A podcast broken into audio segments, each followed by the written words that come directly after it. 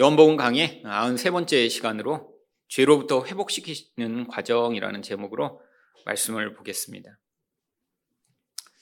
사람들은 이 죄의 영향력이 얼마나 깊고 또 강력한지 잘 알지 못합니다. 그런데 이렇게 죄의 영향력이 강력하기 때문에 다른 사람들이 죄를 짓고 넘어지는 것을 보면 쉽게 손가락질을 하죠. 한편으로는 남이 넘어지는 걸 보며 나는 저런 심각한 죄를 지어 넘어지지는 않는다라고 생각하며 자기 의를 생각하는 경우들이 많이 있습니다. 결국 이 죄의 영향력이 얼마나 강력한지 모르기 때문에 이런 반응들을 하는 것이죠. 어떤 누구도 나는 절대로 이렇게 되지 않는다라고 장담할 수 있는 사람은 없습니다. 아직 그 죄의 영향력이 그 사람을 사로잡아 넘어뜨리기까지 하지 않았을 뿐이죠. 어떤 누구도 내면에서 영적으로 영향 미치는 이 죄와 스스로 싸워 이길 수 있는 사람은 없죠. 바로 베드로도 그런 사람이었습니다. 자기 확신에 가득 차 있었죠. 그래서 결국 죄를 짓고 실족하고 맙니다. 그런데 예수님이 바로 이 베드로를 다시 찾아오셔서 그를 그 죄로부터 회복시켜 주십니다. 그렇다면 예수님은 죄로부터 어떻게 회복시키시나요? 첫 번째, 죄의 내적 동기를 드러내십니다. 십오 절 상반절 말씀입니다. 그들이 조반 먹은 후에 예수께서 시몬 베드로에게 이르시되 요한의 아들 시몬아, 내가 이 사람들보다 나를 더 사랑하느냐 하시니, 예수님은 이 베드로에게 직접 이렇게 말씀으로 대면하시기 전에 숯불을 펴놓으시고 또한 물고기와 떡을 준비하셔서 이제 배경적으로 이제 베드로와 제자들의 죄를 다루실 것이라는 사실을 보여주셨습니다. 바로 이 숯불이라는 것은 베드로가 예수님을 부인했던 바로 그 현장에 펴있던 바로 그 소품이죠. 똑같은 자리에서 지금 이 베드로를 대면하셔서 그 죄를 지금 드러내시고 해결하시고자 하시는 것이죠. 그런데 예수님이 똑같은 질문을 세 번 하셨는데 이 첫 번째만 이 사람들보다 나를 더 사랑하느냐라고 물어보십니다. 사실 이 질문은 이 베드로의 이 실패의 진짜 중요한 내적 동기가 바로 비교의식으로 말미암는 자만심이었음을 보여주는 것이죠. 우리들은 흔히 이 베드로가 이렇게 실족한 것이 자기가 잡히게 되면 큰 고난을 당할까 봐 두려워서 이렇게 예수님을 부인했다라고 생각하는 경우가 많이 있습니다. 아, 물론 그렇죠. 하지만 그보다 더 근원이 되는 이 내적 동기는 베드로의 바로 자만심이었습니다.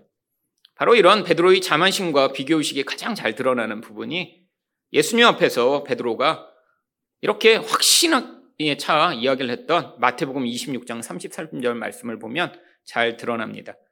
베드로가 대답하여 이르되 모두 주를 버릴지라도 나는 결코 버리지 않겠나이다. 여러분, 이 베드로가 볼 때 다른 사람들은 예수님을 버릴 가능성들이 있는 사람이었습니다. 근데 무엇에 의해서요? 자기 판단에 의해서요.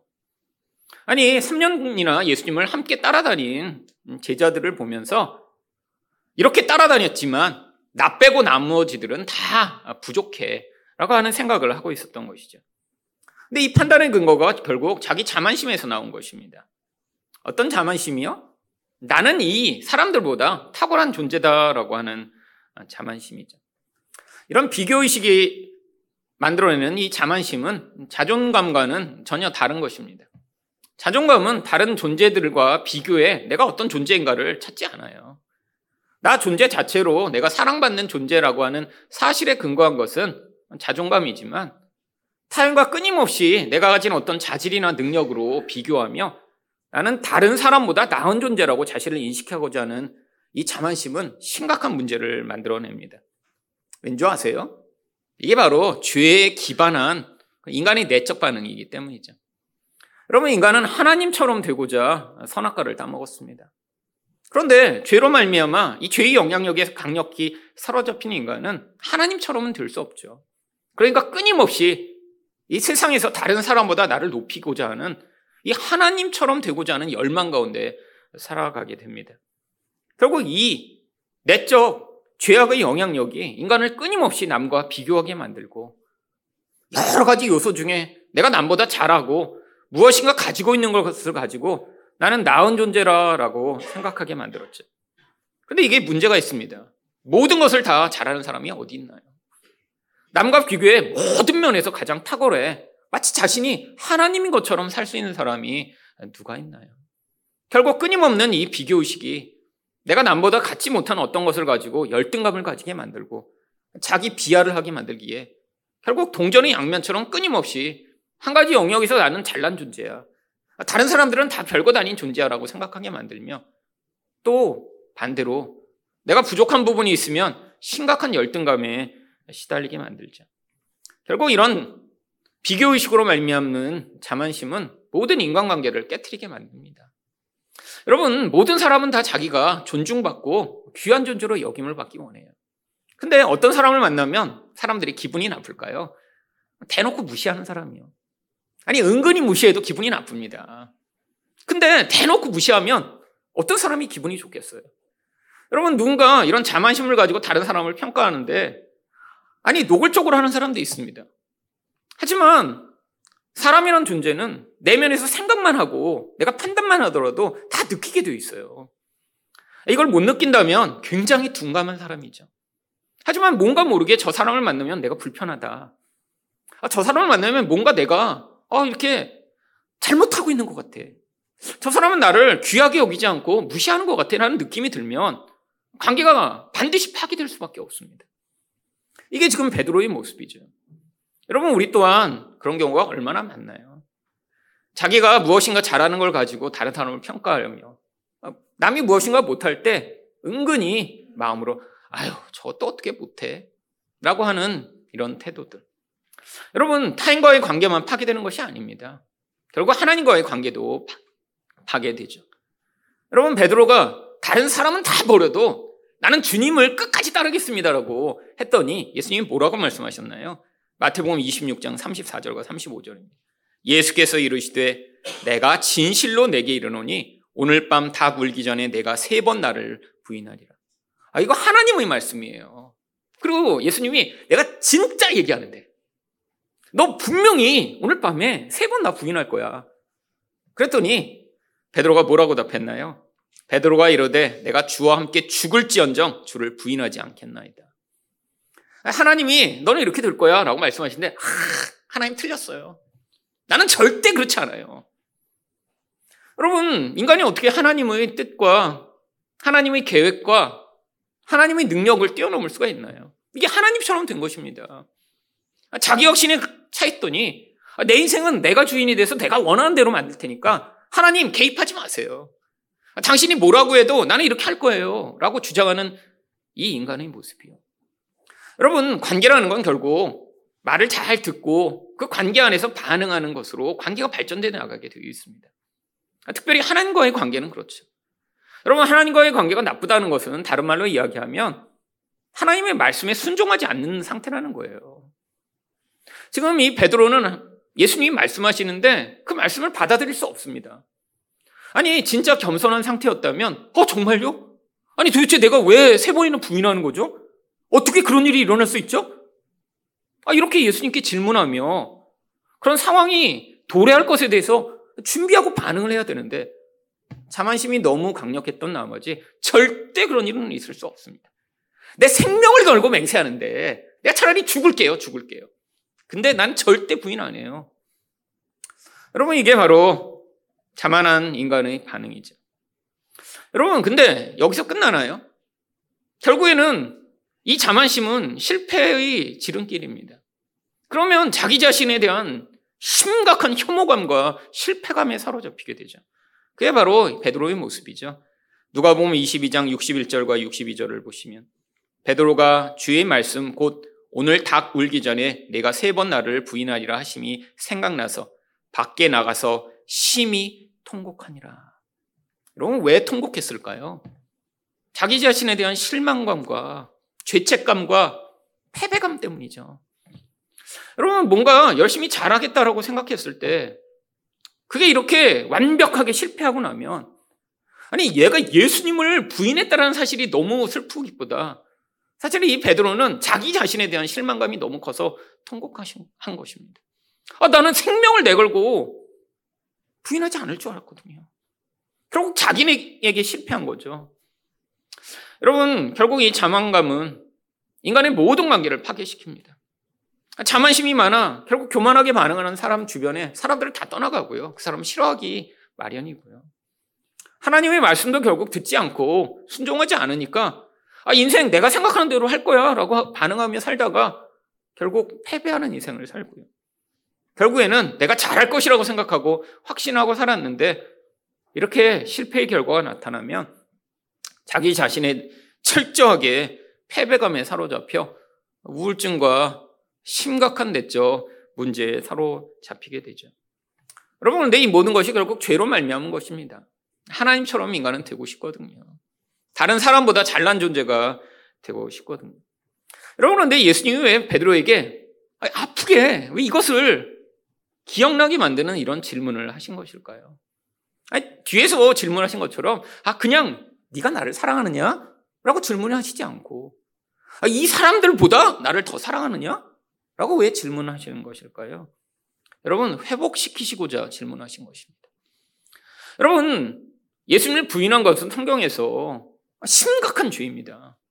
나를 사람들 앞에서 부인하면 내가 하늘에서도 아버지 앞에서 너를 부인할 것이라고 말씀하실 정도로 심각한 죄예요. 근데 예수님이 왜 나타나셨죠? 회복하시고자요. 여러분, 회복이 필요 없는 가론 유다에게는 예수님이 찾아오시지 않았습니다. 그냥 자기가 자살해 죽어버렸어요.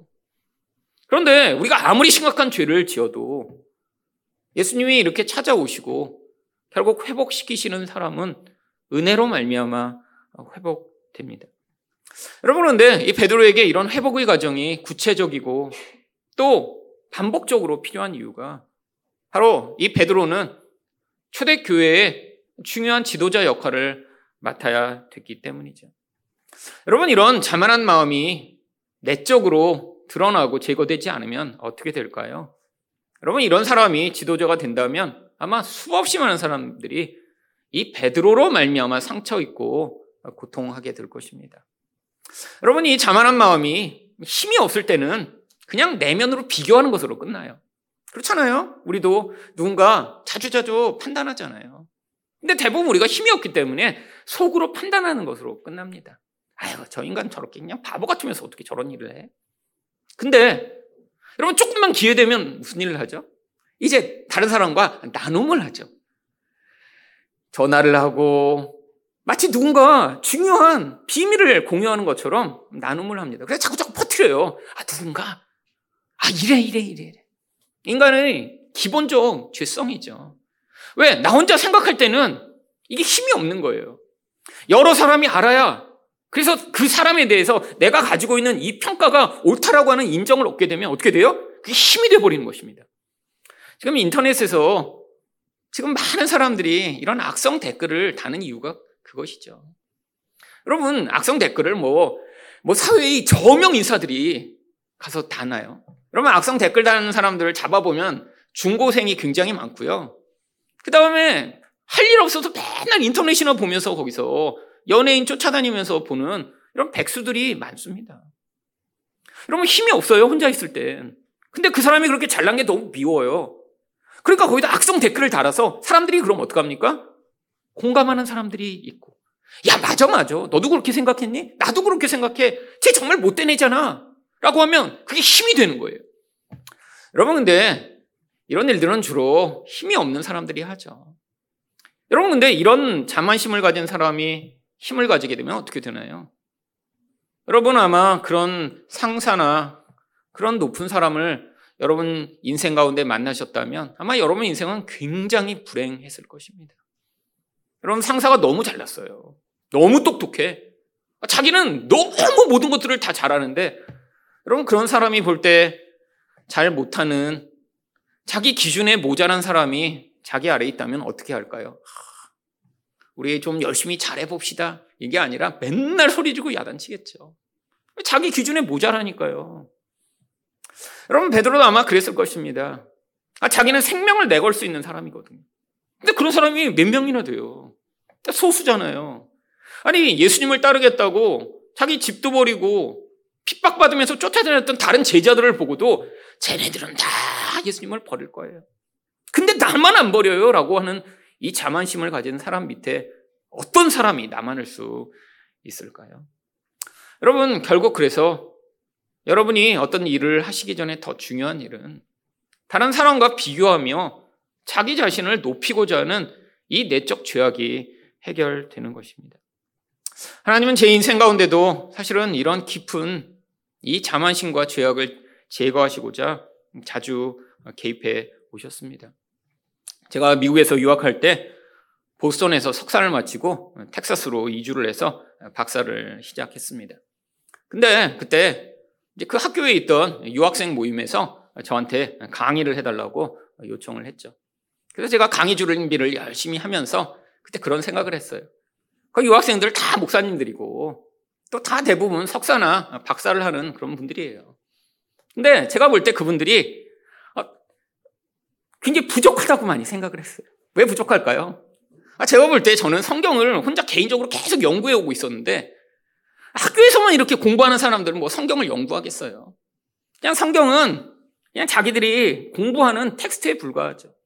아, 그리고 이 박사를 공부한다는 건요, 성경 전체를 이렇게 보는 게 아니라 내가 맡은 어떤 한 부분에 대해서만 아주 깊이 있게 연구를 하는 것이라, 제가 볼 때 그런 식으로 성경 보는 사람은 이게 아주 수준이 별것 아니다라는 생각이 들었어요.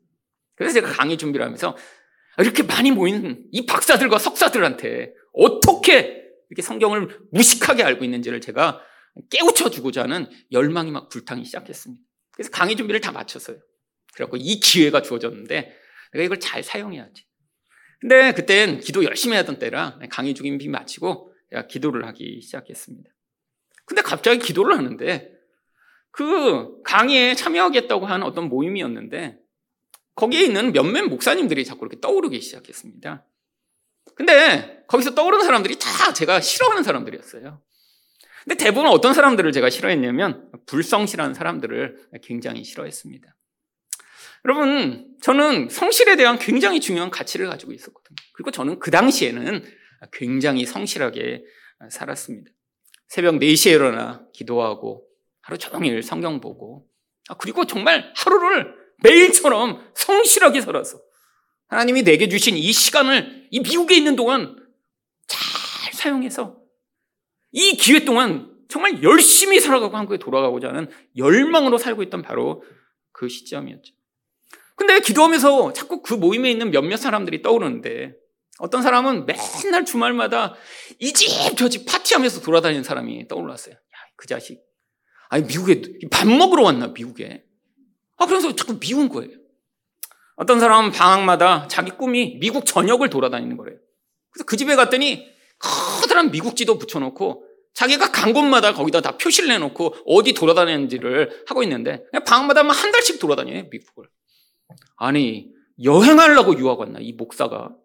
아, 너무 미운 거예요, 너무 미워. 그래서 한 명 한 명 몇 명을 떠오르는데 다 미운 사람들이 그 모임에 있는 거예요. 그러니까 마음이 어떻겠어요? 그래, 가서 한번 박살을 내주자.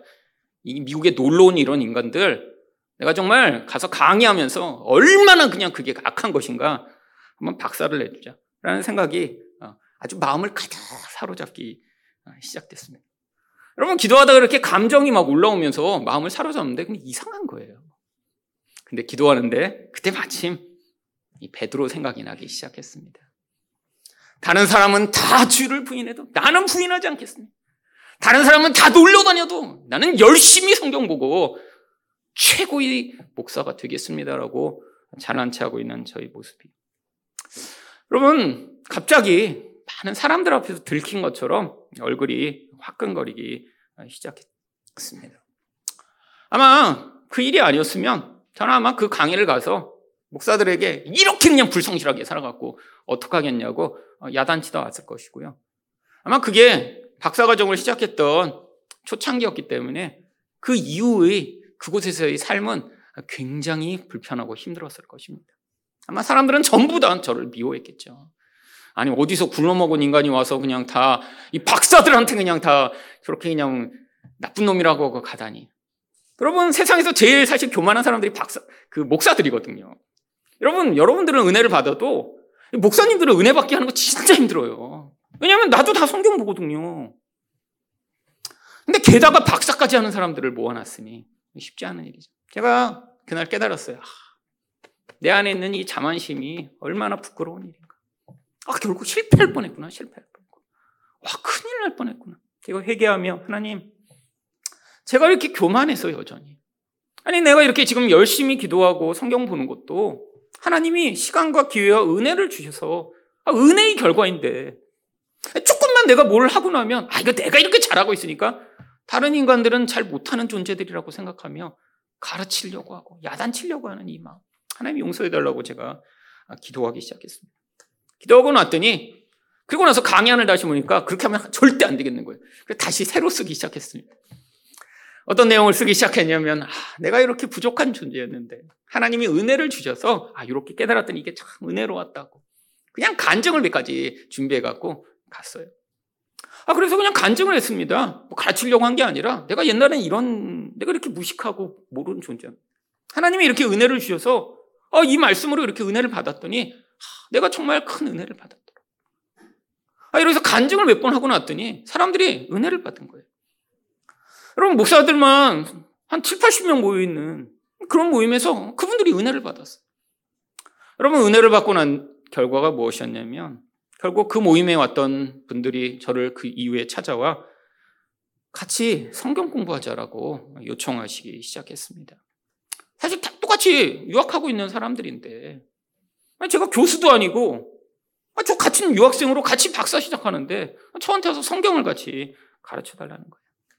결국 그 일로 말미암아 바로 유학생 성경 공부 모임이 시작됐고요.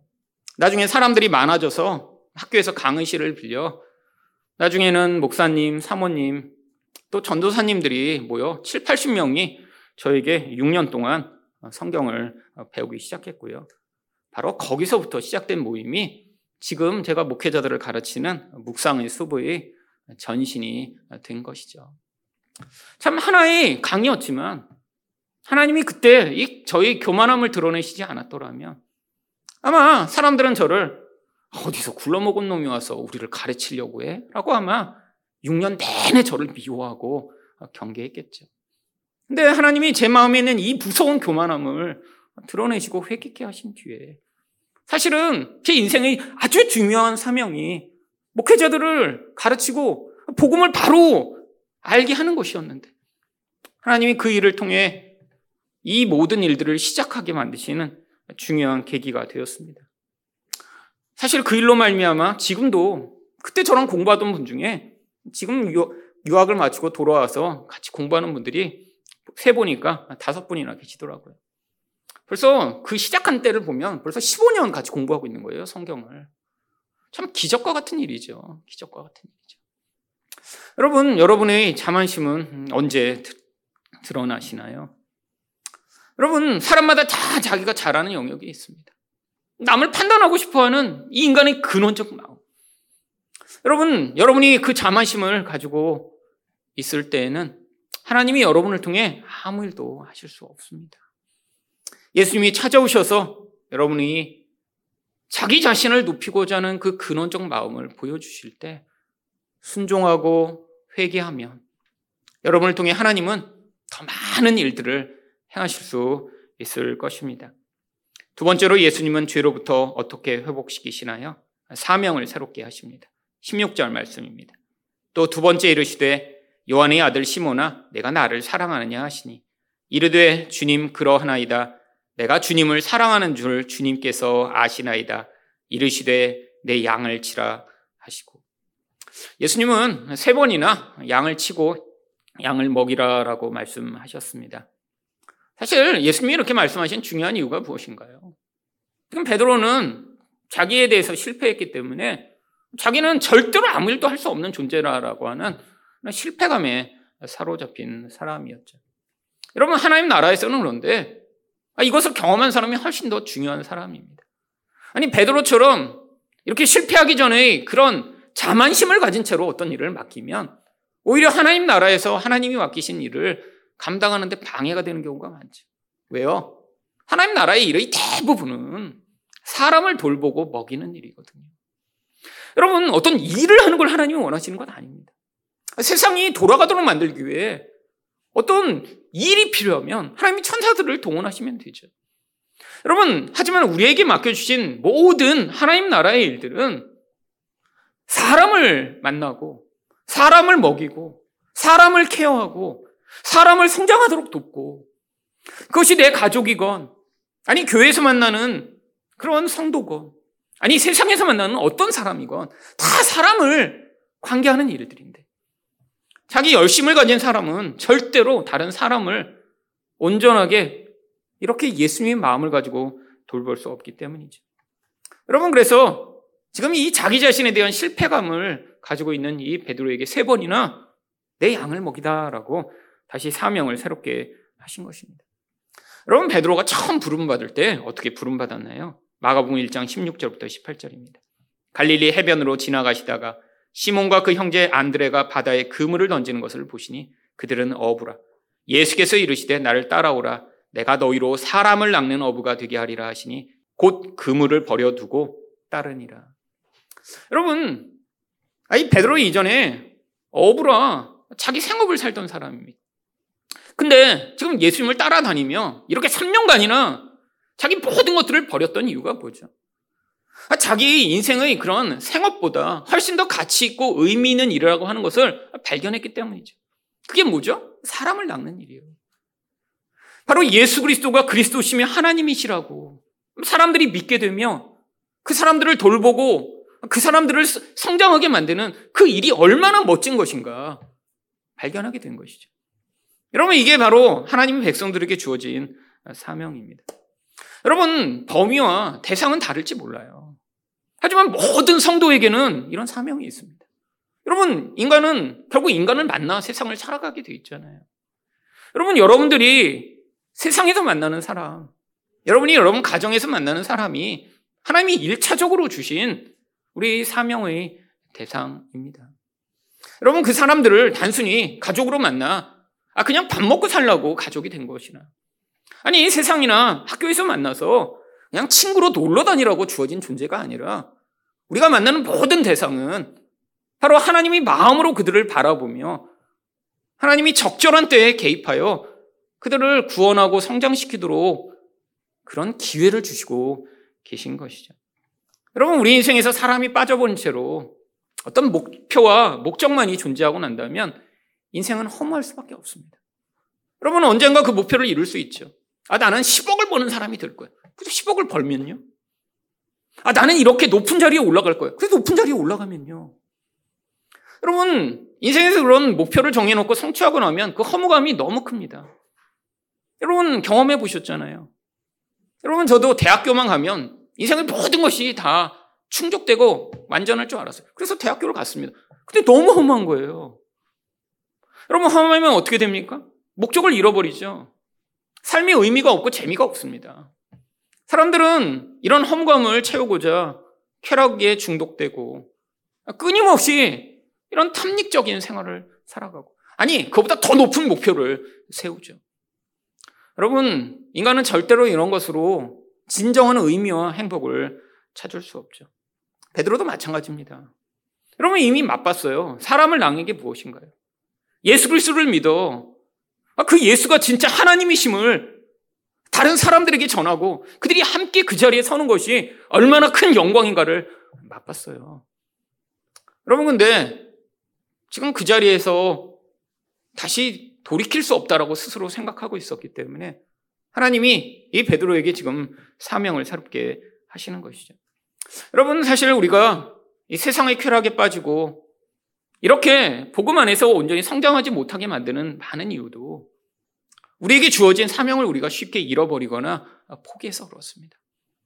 가족에 대한 하나님의 뜻과 사명이 있어 여러분이 가족을 만나게 하신 것이겠죠. 아니 여러분이 지금 살고 있는 그 세상의 현장 가운데 하나님이 목적이 있어서 거기 보내셨겠죠. 여러분이 맺고 있는 모든 관계가 그냥 단순히 돈 벌기 위한 관계, 이익으로 맺어진 관계가 아니라, 여러분, 이런 마음을 가진 사람에게는 모든 관계가 의미 있는 관계가 될 수 있습니다. 여러분, 우리 인생 가운데 하나님의 사명을 회복해야 내가 내 인생을 이렇게 너무 단기적 목표만을 바라보고 달려가거나, 아니 그것들을 이루었는데 더 이상 너무 허무해서 쾌락을 즐기며 그냥 시간을 허비하는 그런 인생이 아니라 더 의미 있고 중요한 일을 위해 인생을 살아가며 그것으로 더 큰 만족과 행복을 누릴 수 있는 것이죠. 작년에 부산에 살고 있는 제 제자가 정말 오랜만에 연락을 했습니다. 제가 삼십 대 초반에 가르쳤던 학생이니까 거의 이십 년 동안 못 본 학생이에요. 부산에서 내과 의사를 하고 있었는데 작년 초에 서울에 볼 일이 있다고 저 한번 찾아가 봐도 되겠냐고 연락이 왔어요. 그래서 시간을 정하고 교회에 와서 만났습니다. 결혼을 해서 애를 넷이나 낳았더라고요. 그동안 딸만 넷입니다. 뭐 제일 어린 애는 두 살, 그 다음에 쭉 위로 해갖고 뭐 아홉 살까지. 그래서 아주 단란하게 잘 살고 있어요.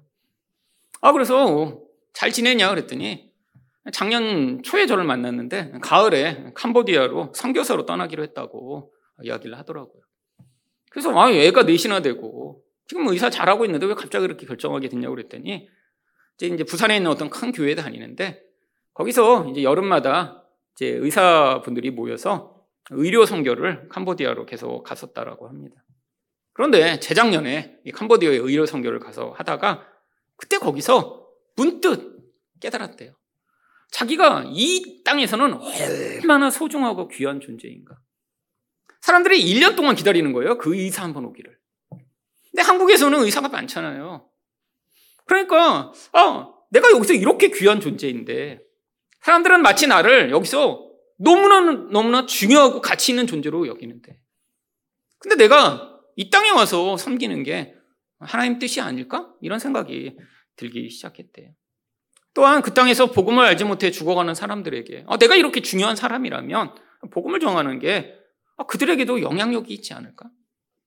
근데 이제 고민이 되기 시작한 거예요.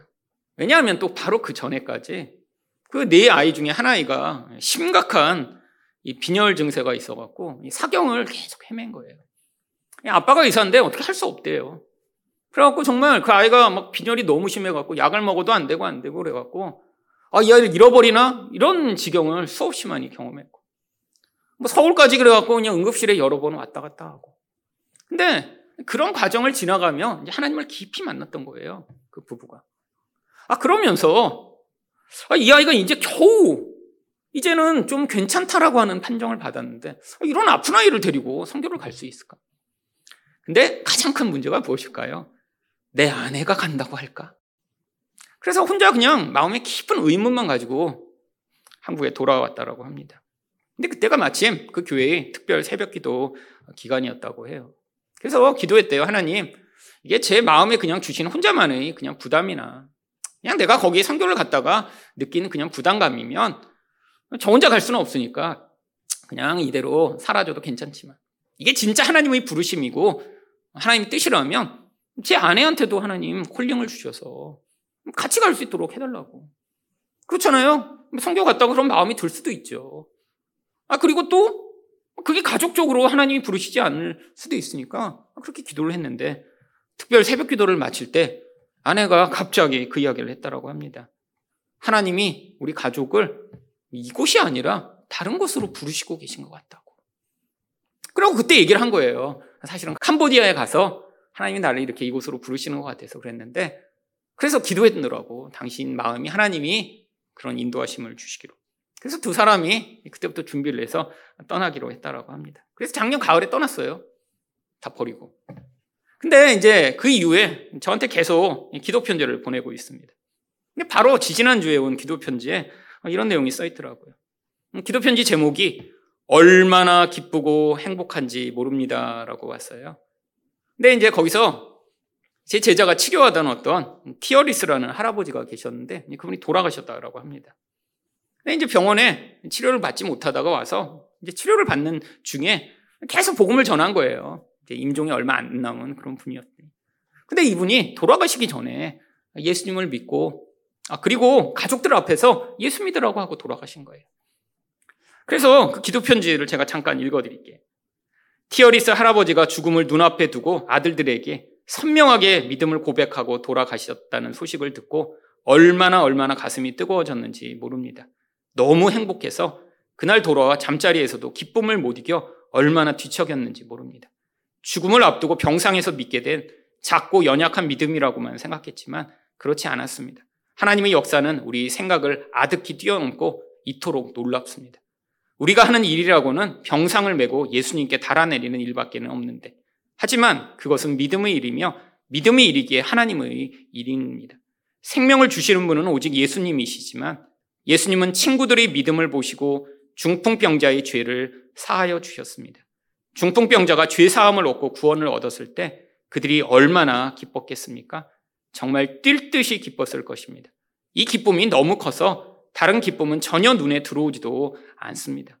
예수님은 천국에서 잔치를 베푸셨을 것이고 천국의 성도들도 함께 돌아온 티어리스 할아버지를 안고 함께 크게 기뻐했을 것입니다. 아, 이 기도 편지를 읽는데 이 친구가 거기서 정말 얼마나 행복하고 기뻤을지가 정말 전달이 되는 거예요. 아니, 거기서 정말 아무도 신경 쓰지 않던 이런 시골의 할아버지 한 분이 예수를 믿고 가족들한테 나 예수 믿는다, 너희도 믿으러, 이렇게 하고 돌아가신 걸 보고 그 행복감에 잠을 이루지 못하는 제 제자의 모습. 여러분, 이게 바로 사명을 따라 살아가는 사람의 기쁨이죠. 여러분, 여러분은 어떤 기쁨이 있으신가요?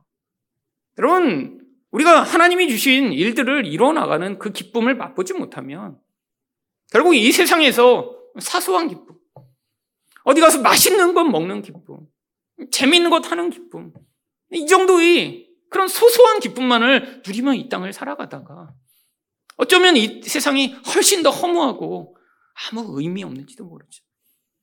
하나님이 우리에게 맡겨주신 더 중요한 일들이 있는데 내 주변의 사람들을 위해 기도하고 그들을 섬기고 그들을 위해 나에게 주신 많은 능력과 은사들을 발휘할 기회들을 주셨음에도 불구하고 자기 탐닉적 이런 쾌락과 죄악에 빠져있는 사람들이 얼마나 많이 있나요?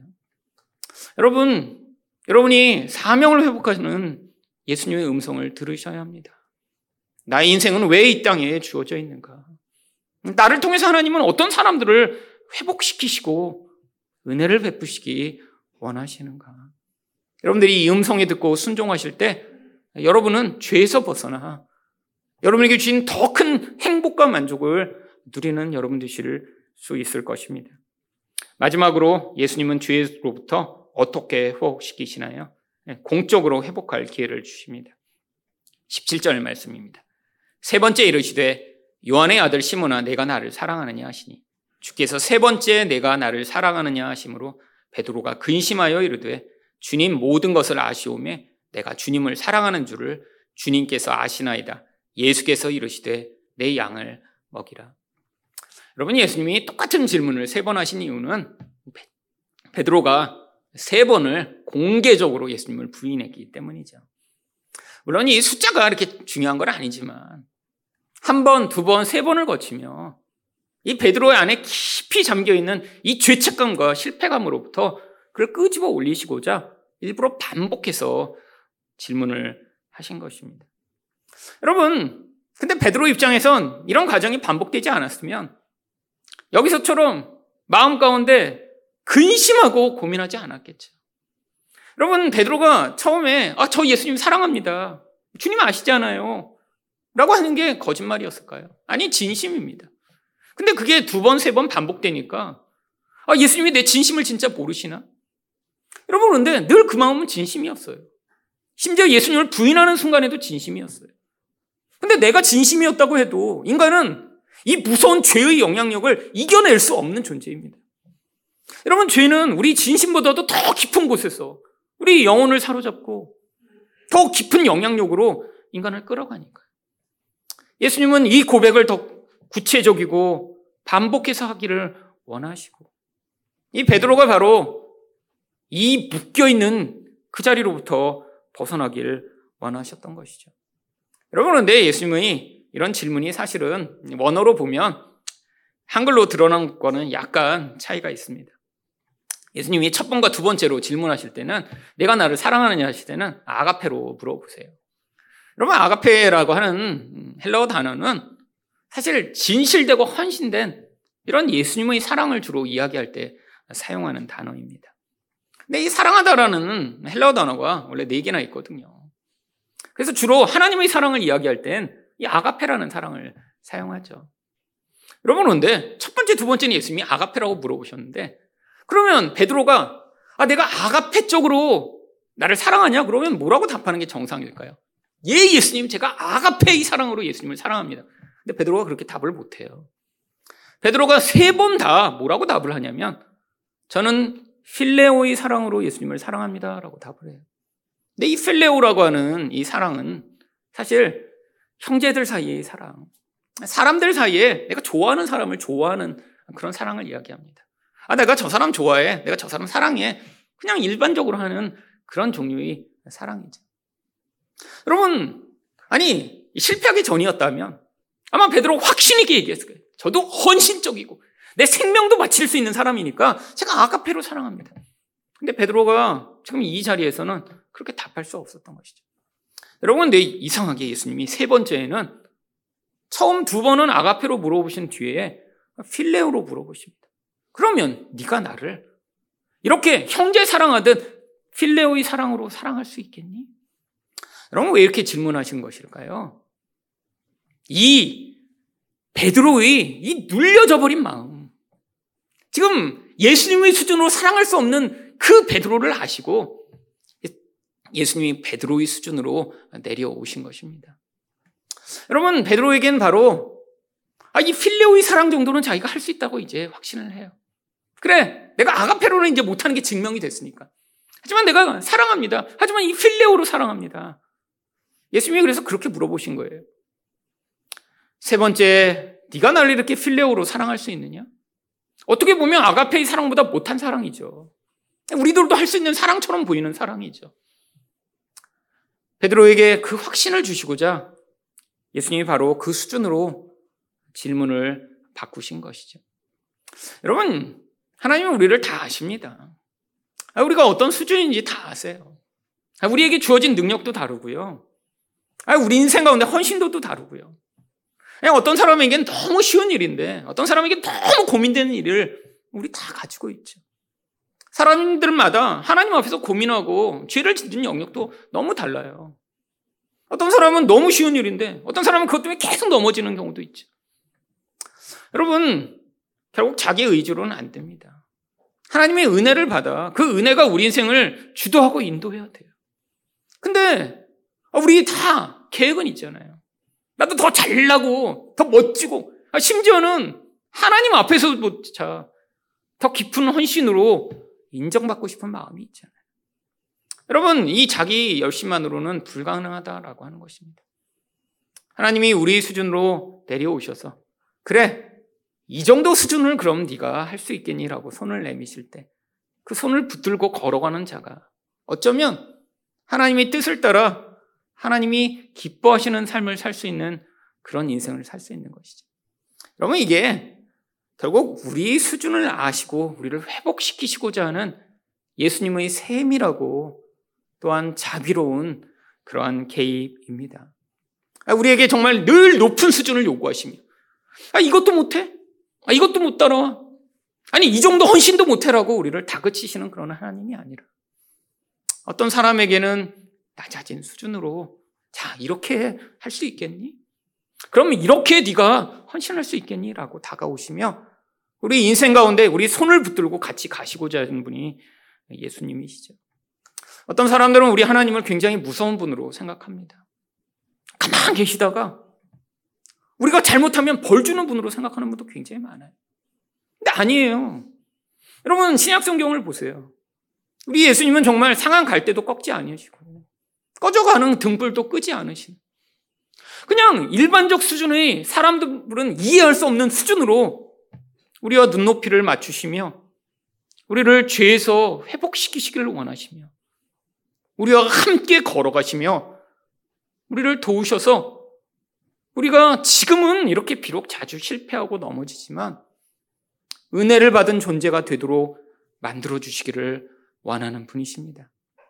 여러분, 이런 은혜를 받은 이 베드로가 나중에 어떻게 됐나요?